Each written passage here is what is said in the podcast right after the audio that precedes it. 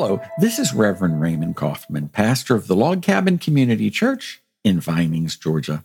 Welcome to our podcast entitled When God Removes a Mountain. Many of us have a mountain in our lives that we struggle with day by day. What do I mean by mountain? Well, it could be something like a chronic illness.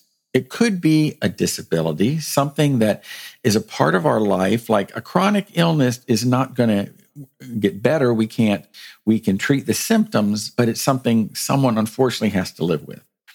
A disability normally is something permanent that people have to live with. But I'm talking about a mountain, something that perhaps we have control over, like maybe a bad habit, some negativity in our lives. It might be a financial challenge that we have to face, or it might be something social, like a relationship.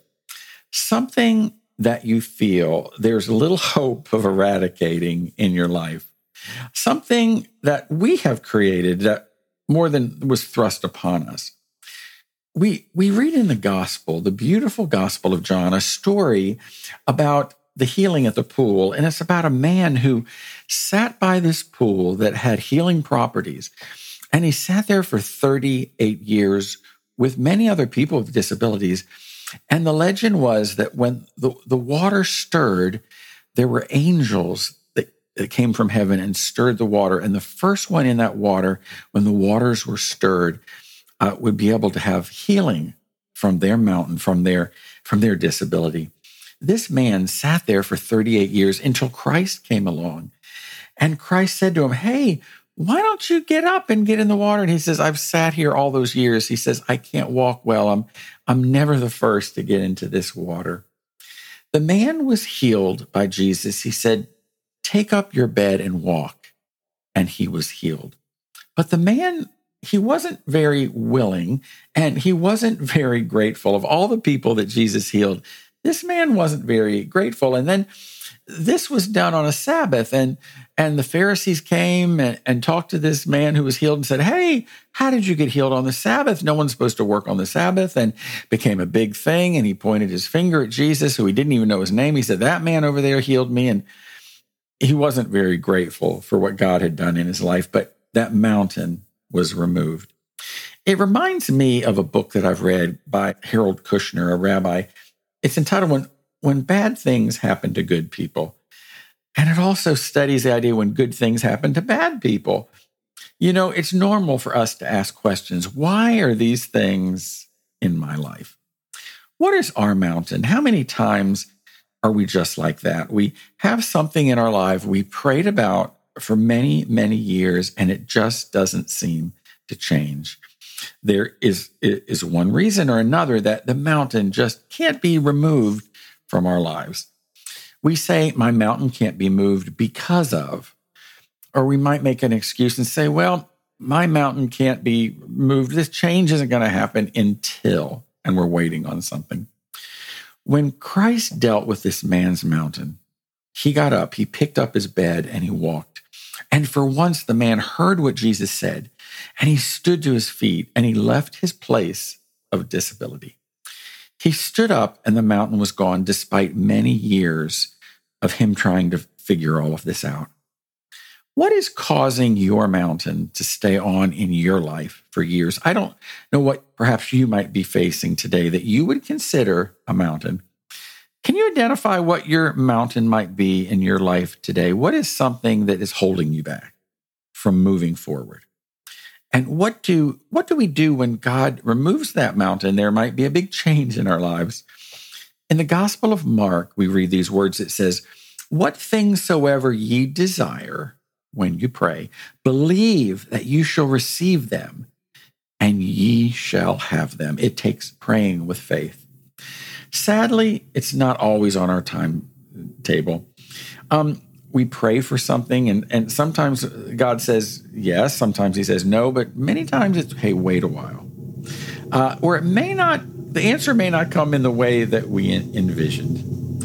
Uh, my day job, I work in a hospital and I'm praying with people many times for healing at the bedside with family members. the patient might be very terminally ill. And I join that family in, in praying for healing, but sometimes I think that healing comes in that that person is no longer suffering. When that person takes their last breath and is no longer suffering on this earth, they're healed. It may not be the type of healing that the family members wanted. They wanted their loved one to come home, but a healing may be a spiritual healing, and that we're released from this body of pain and, and go into life eternal. Another verse tells us to speak to the mountain when there's something we're facing in our life that seems very difficult and a challenge. This verse says, Say unto this mountain, Be thou removed, and cast into the sea, and does not doubt in his heart that it shall be removed. When we have faith that that mountain can be removed, we can conquer it. A problem I've encountered is um, people say, I don't believe it will happen. Do we really want sometimes this mountain to leave our lives? Sometimes it may mean a lot of change in our life, and change can be very scary. Have you ever heard this riddle? It's really a joke. It goes like this How many psychologists are needed to change a light bulb? And the answer is just one, but the light bulb must be willing to change. Until we are willing to change, sometimes God isn't going to work in our lives to change the circumstances. We have to be willing to give up a few things to maybe receive something. The man at the pool lived off of donations. He came to that place. He was a man of disability for over 38 years. And I'm assuming now his life changed. He would probably have to work. Uh, and, and, it was a change in his lifestyle. There's a lot of things for, to him to consider he was just in a pattern for years, the same old pattern, coming there and sitting and living off donations. Do we ever just settle for life as it is? What, what would happen in our lives once that mountain is removed? We have to be ready to move on and to start dreaming of what, what life will be like. If you could move on, where would it be? If an obstacle was released from your life, what would you do? What are you excited about? How do you fill the space once the mountain is gone? You take a baby step and then a leap of faith. Speak out what you would like to have happen and trust God to make those changes in your life. Put your dreams and your imaginations into words. Could we all say together, I would like to and then I'm going to let you fill in the blank. What would you like to do? Can, can you name that thing that you would like to do that you feel maybe God's leading you to do or some changes in your life once your mountain is gone? Experiment by doing something new and different. Believe that your mountain can be removed, even if it has been one of long standing. We don't want to be like that man sitting by the pool for 38 years stuck God helps us to move forward in positive ways. All we need as we conclude today is faith. Scripture says all we need is faith, very even if it's very small, small like a grain of a mustard seed, which is very tiny, but when it's planted, turns into a very large shrub, a very big tree.